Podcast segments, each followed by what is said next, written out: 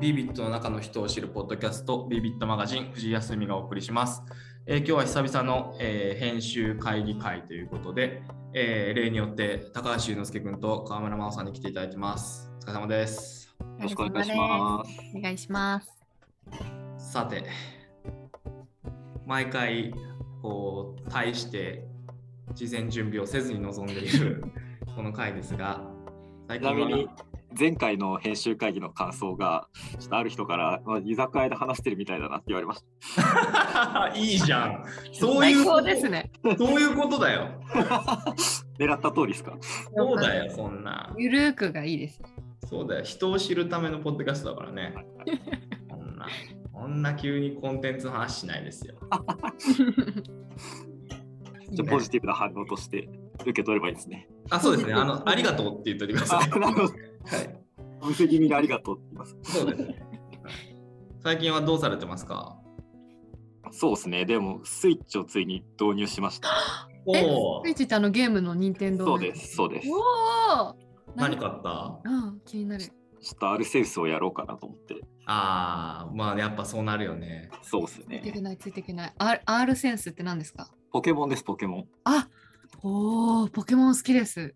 ポケモンレジェンズアルセウスっていうのがありまして。 R センス。あ、えー、なるほど、ね。アルセウスじゃないです。アルセ ウス。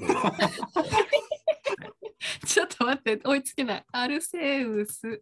アルセウス。あ、出てきました。そうなんです。アルセウスという伝説ポケモンがいまして、まあ、それは前に出てきたやつなんですけど、まあ、それを、なんていうんですかね、あの、題材にして、こう、ちょっと日本めいた、あの、ねわかります、わかります。時代、まあ場所設定の、まあ、パラレルワールドかな、に、えーまあ、主人公が降り立って、でそこで全てのポケモンと出会えという、なんかこう、よくわからない存在、おそらくアルセウスなんですが、に言われて、えー冒険が始まるという。え、えはい、はい、質問なんですが、はい。サトシいないんですかサトシはいないです。えポケモン、あと何でしたっけ、主人公の名前。サトシ。 あ、サトシ何な何言ってんのなんかサトシじゃなくてもう一人いません男の子のキャラクター。え、最近のやつだったらなんか、なんだっけ、ゴゴーだったかなんだかいるけど、 その今その顔を思い出してました。サトシがあのとんがりヘアのやつですね。うん大体とんがりヘアだから何とも言えないけどね。面白い。そうなん。どうですか藤井さん、リュウツの説明をしているってことは藤井さんもやってるんですかえ確かに詳しい。アルセウスはい。今ね、パルキアと戦ってるよ。えすすごい。進んでる、すげえ。えじゃあ上海に持ってってんですかスイッチ。あの、隔離期間中がつまんなすぎるだろうなと思ってスイッチ持っていきましたね。おいいあーやっぱそ、なるほどの、オープンフィールド系のゲームは、なんか慣れないといけないんじゃないかという謎の心配をしていて、うんうんあとその、なんだろう、同時にみんなで入って倒す系のゲーム。だからまあまさにフォートナイトとかなんだけどうん、うんまあフォートナイトとか、こっちに来るとね、インターネットの環境がそんなに良くないからやりにくいんだけど、あーあ確かにそう確か打ち負けますもんね、回線遅いと。そうなんだよね。だから、こっち来てスプラトゥーンやったら、俺絶対途中でログアウトしちゃうっていう。ああ、に。それはできないで悲す。しい。そえーう。そういうのをね、やっているね。だから、あのーゼルダのブレス・オブ・ザ・ワイルドはいはいはと、まあ、アルセウスは結構、操作感は結構近いから、い。うんうんうん。その両方は、そうね、好き。あのまあ、ちょっとハマったという感じだね。へえ。ですねアルセウスはすごい評判いいですよね。あれなんでしょえっと、スイッチのソフトの中で今、歴代2位なんでしょああ、そんなにいったんですね。いつなんなんすごい。 ?1 位が、だから、集まる動物の森ああ、なるほど。うん。そうなんですよ。まあなんかね、ゲームの話はね、すごい、ねえ、なんかちゃんと追いつかないとなーっていう感じがしてますね。すごいですね。全然最近の知らない。難しいくないですか何操作めちゃめちゃ難しいか。えっと、なんかやることがすごい多くないですかまあだから慣れるまですごいかかるよね。だからあれでしょあの、いわゆるあの、えー初めてバイオハザードやった人がずっとくるくるくるくる回ってるみたいそなう ですね。なるねう。ん、そうなんだ。そう。まあでも、それはまあ慣れてきましたよ。なるほど。慣れか。藤井さんちあれもありますよね。ガッキーが CM やってるやつ。あの、運動の。あれ、任天堂あれそう、あれもスイッチだね。おーえっと、リングフィット。あ、はいそうです、そうです、そうです。リングフィット危ないんですよ。あの、やりすぎるとですね、あの、リングフィットやって運動して、よし、俺、あの、途中で、今日、一昨年ぐらい、その、アフターデジタルがいすごい来てたタイミングで、腰をやってしまって、はいそこからね、あの、真央ちゃんよく知ってると思うけど、リハビリに通ってたんだけど、はいはい。えージム通ってましたよね。そう、だから運動しないとなとか、ジム通わないとなってやってたんだけど、で、ジム通わなく、一回、中国行ってからかな、去年。うんうんジム通わなくなったんだけど、そう運動不足になるからっつってやってたんですよ、リングフィットを。 うんうんそしたらですね、あの整体の先生にいやめろって言われて、へえ。リングフィットうん、えー、なんかすごいゆっくり、ちゃんと体幹が鍛えられるような形でやれば、あのいいんだけど、藤井さんの体は外側の筋肉で結構支えちゃう癖がついちゃってて、で早く筋肉を動かす動きを中心にすると外側の筋肉ばっかりついて中側の筋肉がもっと支えられなくなるから腰壊れますよって言われた。ああ、なえーるほど。はいって言ってす、ごいで すね。封印した。先生詳しくないですかいやいや、先生だぞ。いや、リングフィットやってんのかなと。 なんかね、リングフィットをやって腰を壊した人結構来るんだって。へえ。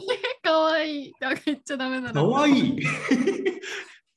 いや、リングフィットやって腰痛めましたってくるんですよね。そうだよ。いや馬鹿にすんなよ、この 野郎。なんだこの野郎。かわいいな、思って。リングフィットで体幹は鍛えられない ですか。なんかえっとねだからそう。そういうメニューはあるわけ。なんだけど。ど、あれって、その、一回そのメニューをやると次使えなくなったりするんですよ。えっと、えっと、筋トレをのエクササイズをすると相手に敵にダメージが与えられるっていう、うんえまあのが基本のなんていうのかなアクションなわけね。はいはいはい。敵がでえっと走って走ってこうプレイ自分が走った動きをするとプレイヤーがそのマップをバーッと走っていってそしたら敵がバーンって出てきてでなんかこう腹筋を鍛えたり、えっと、こうなんかこう体を曲げたりとかすると相手にダメージが与えられるんだけどまあまあそのえっともも上げを40回みたいなへえ。アクションの方が結構ダメージを与えられるのと。あこっちが運動してる実感があるもんだかはいらは、でかつなんかダラダラやりたくないから、シャ倒すぜみたいになって40回すげえ早くもも上げとかしちゃうわけ よ。僕も全然ダメだね。あ。へえ。なるほど面白そうい。そういうのがあるんですね。はい、そんな弊害があるとは。はい、弊害なんで気をつけてください、皆さんも。わかりやした。はい、やりすぎは。まあ、あなたたちは、ああなたたちが、あの、まおちゃんはね、あのみんな知ってるか分かんないけど、ラクロスで全国行ってる人間なの で、いやい体や感とか、最近ピラティス通い始めたんですよ。マジ。運動しなさすぎて、やばってなって、ピラティすごいス、ヒーヒーしてますよ。もうなんか伸びるから、すごく気持ちいいです。あー体が温まはる。い。はい。あと、コア、コア、それこそコアを鍛えるみたいな。怖い怖い言いやがっ今5回ぐらい言ってましたよね。て。 いや、3回だけど。そうなんですよ。はい、あのー高橋さんに聞こうと思ってたのは、こう、最近のファッション事情どうなんですかみたいな。最近のファッション事情。まあはあ。、前回もね、あのーそういう話したような気もしますし、まあ、前回あのア、アーバン、えっと、なんとかかんとかアーバニズムアーバニズム。タクティカルアーバニズム、そブラう、ンド名話でしすたかけど。あれえそれ年の話です。そう、それは都市の話なんだけど、服どうすか、最近。最近、最近はそうっすね。あでも、ちょっとこの話は別の、この後絡むかなと思って、ちょっとどうしようかなと思うんですけど、その、バレンシアガが、まあ、最近の話じゃないですけど、何年か前にゲームを作ったんですよ。バレンシアーガがゲーム作ったのそう。えで、ゲームのキャラクターが着てる服としてファッションショーをやってるんですよ。面白い。新作を発表する。はあ、すげえ登場人物が新作をみんな来て出てくるんですよ。面白い。すごいですね。ゲーム、あ、でもなんかもうバレじゃん、すごいね。もう普通にフォートナイトとのコラボとかも、まあ当然、フォートナイトコラボ別にいろんなとこやってるけど、まああら、なんか近未来服をゲームで発表。そうそうそうへーそう。これはなんかデジタル感あるファッションニュースだなと思って。確かにすごいわ。それってすごい現実世界では入手できないんですかファッションショーするってことは買えるのかシーズンが来たら普通に店であのキャラクターが来たのが買えるってことになるんですよ。すごい。面白いですね。フォールのコレクションの発表の場に選んだのはゲーム。 うん。ははいやー、まあでもこういうことなんですよね。うんマジで。いや、もうなんか普通に、あ、なんか他ありますいや、もうちょっとこの関連で藤井さんにメタバース事情を聞きたいなと思ってたんで、いい流そうれ。あのそうさっきもちょっとあの僕今ニュースレターをねあの定期配信してるんですけど週1回頑張って書いてあのひいひい言いながら書いてるんですけど結構なんか最新情報とか思ったこと書いてるので意外となんか評判がよくあの広報ポータルっていうところでですねあの見れるのでぜひ広報広広報広報ポータルを見ていただけるといいなと思うんですけど、これの、あのーあれのリンクに貼っておこう。あのそうですね。うんうんうん、で、メタバースね。何話すメタバース。それこそファッション周りの人はなんかメタバースに期待してて、なんかアバターに服着せて、人儲けしてやろうみたいなことを言ってる人がいるんですけど、本当にそんなこと起こるのかっていうのとかは、ちょっと怪しいなと思いながら見てるんですけど、メタバースっていう言葉が結構誤解されているんだが、はいはい、ここの認識揃えからべ結構ちゃんとやんなきゃいけないのがめんどくさくて、ほうほうほう。うんそのはい、メタバースってどんなイメージですか河村真央さ ん。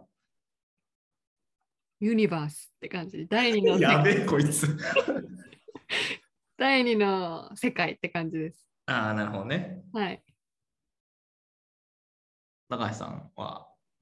まあそうですね仮想世界なんかもう一個街ができるとかもう一個世界ができてそこでいろんな人と絡んでなんか買い物もできるよみたいなイメージですよね。そうするとセカンドライフって昔あって、うんうんうん、あれはメタバースなのかと。えっと、ほぼほぼなんかこう世界、世界が再現されたような感じのところに行き、人とコミュニケーションできて、物を買ったりもできます。うんうん、ってことは2010年ぐらいからメタバースがあったっていうことになるのかと。へえ。なるほど。すごい。これはでも実は違うんですね。ほうそうなんだメタバースっていう概念は本当はまだ実現はされてなくて、へええっと、イメージとしてはその、えーフォートナイトとか、今出たセカンドライフとか、えっと、他にもじゃあ何でもいい、集まれ動物の森でもいいし、マインクラフトでもいいんだけど、そのメタバース的だと言われているその各サービスとか世界は、を惑星だと思ってください。ほうんううんメタバースとは宇宙の話。ほう。河銀村さんが若干合ってるじゃないですか。すごくないですか私。ニアピン賞。おいおいおいおい、バースから思って言っただけだろうが。まあ、いいんだが、そのバース、ユニバースのバースとメタバースのバースは同じバースなんだが、うんうんうんははいいうんと、なので宇宙なんですよ。何を言ってるかっていうと、うんと同じアバターとかその所有物を持って別の惑星に行けるっていう状態が実現されないとメタバースとは言わないんですよ。うん。なんで、マインクラフトでこのキャラを使って、この服を着て、こういう財産を持ってる、お金もこんだけあるっていう状態から、マインクラフト飽きたからフォートナイト行きますっていうのを、えっとアバターとか所有物ごと行けるっていう状態にならないと、あこあ。れはメタバースとは言わないのね。はいはいはいはいはい。で、えっと、それって、なんていうのできなくないって思うじゃん。だってゲーム間で同じキャラとかって無理じゃんって思うじゃん。はいはい。確かでに。も、例えばだよ、スイッチとか Wii, Wii とかスイッチとかってあの Mii っていうさ、自分のキャラクタうんうんうーんくれんじゃん。あいつってさ、マリオカートにも出せるしさ、えっ、と、なんだっけ、えー集まる動物の森にも出せるよね。そうですね。だからそれは、任天堂というゲームプラットフォームの中であれば、スイッチというコンソールの中を通せばできるっていう話だよね。うんうんうんうん。で、これがもう一個拡張されると、いくつかの企業だけがクロスプラットフォームっていう、うーまあ、ものを作ってて、例えばその、えーっと、アンリアルエンジンっていう、まあ、これはね、俺が、あの、テックにそんなに詳しくないので、こう、これが、アンリアルエンジンこれですっていう言い方で言えないんだけど、えっと、例えば、あの、なんていうのかな。えフォートナイトの裏側作ってる、裏側が、えっと、全部アンリアルエンジンでできてるみたいな感じ。ほうほうほう。んただ、アンリアルエンジンは公開されている、あのエンジンなので、えっと、他のゲームにも使える。へえ、ほうほうほう。使われている。まあ、えっと、今パッて見ると、まあ、す 3D 制作プラットフォームって言ってる。リアルタイム 3D 制作プラットフォームって言ってるね。うんうんなんでゲーム制作のためのゲームエンジンということになるんだが、えっと、結構いろんなもので、いろんなゲームに、えっと、採用されている。うんで、こういうクラスクロスプラットフォームみたいなものがないと、あの、なんていうのかな。本当は行き来ができないから、、うんそれをどうやって作るかとかっていうのが、まあ、なんていうのかな、次の時代の覇権を握るかどうかっていうところになるわけだ。うんなるほど、なるほど。なるほど。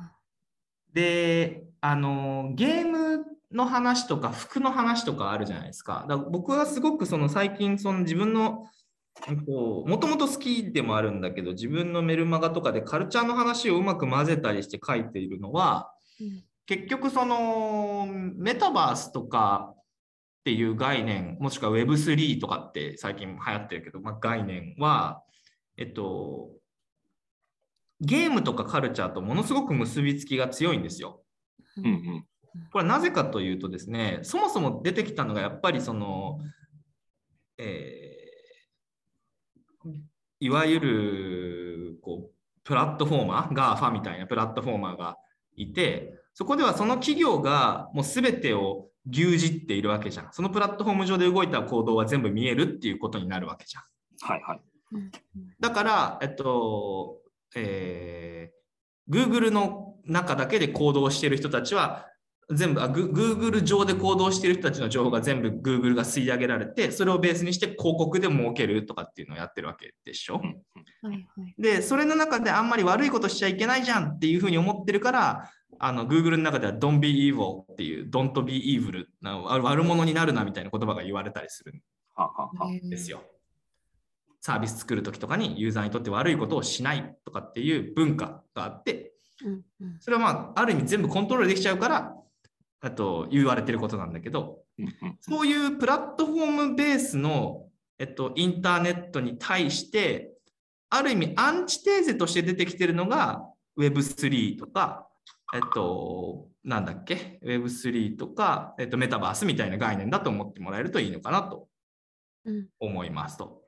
ほうほうほつまり、えっと、そのせ、えっと、メタバースとかで言ってる状態だと、もう can't, can't be evil って言われてて、そもそも悪者になれないと。う。ほう。えっと、それは、えっと、ブロックチェーンとかとすごくつながってて、へちょっとえ。河村真帆ついてこれるかちょっと心配なんだけど、はい。じゃあ頑張ります。あの、まあ、めえっと、ブロックチェーンってね、はえっいと。すあのさ、あのーこう、みんながさ、あ10人とかでさ、あの、並ん、円になってさ、うん相手のさ、膝に頭乗せてさ、あーやる組体操みたいなイメージわかるはい、りま。すはいはい。一、人失敗したら全員し全員落ちるやつ。はい。わかります。みたいな感じなんですよ、あブロックチェーン って。ちょっと違うんだけど、無理やり分かりやすくしようとして間違えた例えを使ってる気もするんだが、連鎖的になんかっそてこう、とみでんなで手をつなぐことによって、えっと、価値をどんどん膨らましていくし、うんえっと、誰か一人が全部が見えているとか、すべてをオープン、すべての情報を開示させる鍵を誰か一人が持っているっていう状態にしない。うんうんうんさっきの Google の話だと、Google が全部の鍵を持っていて、すべてが見えているっていう状態じゃん。はいでも、それを、そういう構造じゃないものを作るのが、あの、ブロックチェーンっていううん考え方だと思ってもらえるといいのね。はいそうすると、あの誰か一人が偉くて、みんなその上手の上で転がってるっていう状態ではなくて、みんなが協力してようやく成り立ってるっていう状態になるわけ。うん意味わかるうんうんわかりますそうするとね、えっと、えー基本的にはそのメタバースも Web3 もその概念をあの前提としているものになるからいわゆるその中央集権的というか一個の人たちがめちゃくちゃ偉くて全部が見えてますっていう状態ではなくてみんながバラバラに行動していてそれでうまく成り立っているっていう状況を状態を目指してるのね。うんうんでうんこれってなんなんでできる、えっと、つまりその一人とか一社とかがこう全部を牛耳ろうとしないのでみんなが好きなことをやっていてそれでつながってるっていう状態が生まれてくるはずなんですよ。うんそうするとさっき言ったさえっとイメージで言うと宇宙の中にいろんな惑星があるじゃないですか。はいそれぞれの惑星は俺がこういうのが好きだとかっていう人たちの集合体だと思ったらいいんですよね。うんうんうんだから自分の好きなものとか個人が好きなもので、えっと、コミュニティのようにつながっていきその人たちが自分たちであのなんていうの自治権を持って政治をしているみたいな。だけど一人が王様のように決めるのではなくてみんなでなんかどういうふうにとみんなで投票するとかみんなであの議論してやり方を決めるとかっていう形でその惑星が成り立っていくみたいな感じなんでね。なるほどなるほどうんなんで、ほほぼスター・ウォーズだと思ったらいいですよね。スター・ウォーズってそれぞれの星で全然違う生態系になってて、あのそれぞれの行政システムでみんながものを決めているが、あとしゅ同じ人が同じ船に乗っていろんな星に行けるみたいな状態うんうんじゃないですか。悪い星出てきたらどうするんですか悪い星出てきたら悪いやつがそこに集まるね。フォースの力じゃないですか。フォースの力だいやいや、うんフォースの力だって言われてもちょっとよくわかんないですけど。まあでもそれはあると思うけど、えっと、本気で超悪いやつらが特定のメタバース、特定のメタバースというよりはその惑星、1個のプラットフォームの中でもう暴れまくってるとか、うんそのゲームの中で人殺しまくってるとか、全然あり得るんじゃないうんあなんか「フリーガイ」っていう映画お、でねなんか裏ですごい組織をうん全部見てる人がいるみたいな感覚なんですか、えっそのと構、成を取るみたいなその悪いやついたらあこいつ悪いやつ見っけみたいな感じでそれを平和に戻すみたいえっと、その仕組みになっえっとですね、フリー以外も、ちょめっちゃネタバレになるな、これ。 あえっな。そっとかあのね、フリー以外はどちらかというと、そういう Web2.0 的な Google とかがこう、えっと、全部見えてしまっている管理状態から、Web3 メタバース的な一人一人のプレイヤーが一緒に世界を作っていこうっていう世界に移行していく物語なんですよ、実は。そんなストーリーだったのを覚えてますなんか最後幸せですよね。最後は幸せだよ、そり ゃ。当たり前だろ、そんな。最後は幸せだよ。最後最高ですよね。そう見てほしいみんなに。みんな、あでもフリー以外は去年俺見た中でも一番面白かった。面白かったですよね、あうんれ。えぜひ見てほしい。ぜひ、ぜひぜひ。今僕が話してるような話を踏まえて見てみると、あ、そういうことって思ってくれると思うんだよ確ねか。に面白い面白い。でもだからそう、えっと、むしろその誰かが見えているっていう状態ではなくて、みんなでこう手をつなぎながら、一般の人たちが作り上げていく世界観なんだよね。うんなるほど。そう。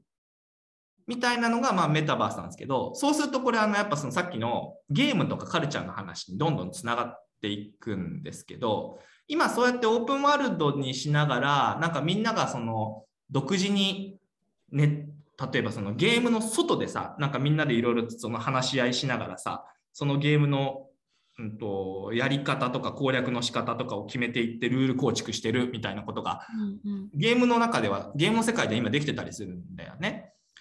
でそれって、えっと、結構メタバースの中の1個のさっき言った惑星うんうんうんみんなでルールを決めていきながら、えっと、みんなが好きなように生きていくみたいな惑星の一個がやっぱりそのフォートナイトとかマインクラフトとかの中でできてたりするんだよね。うーん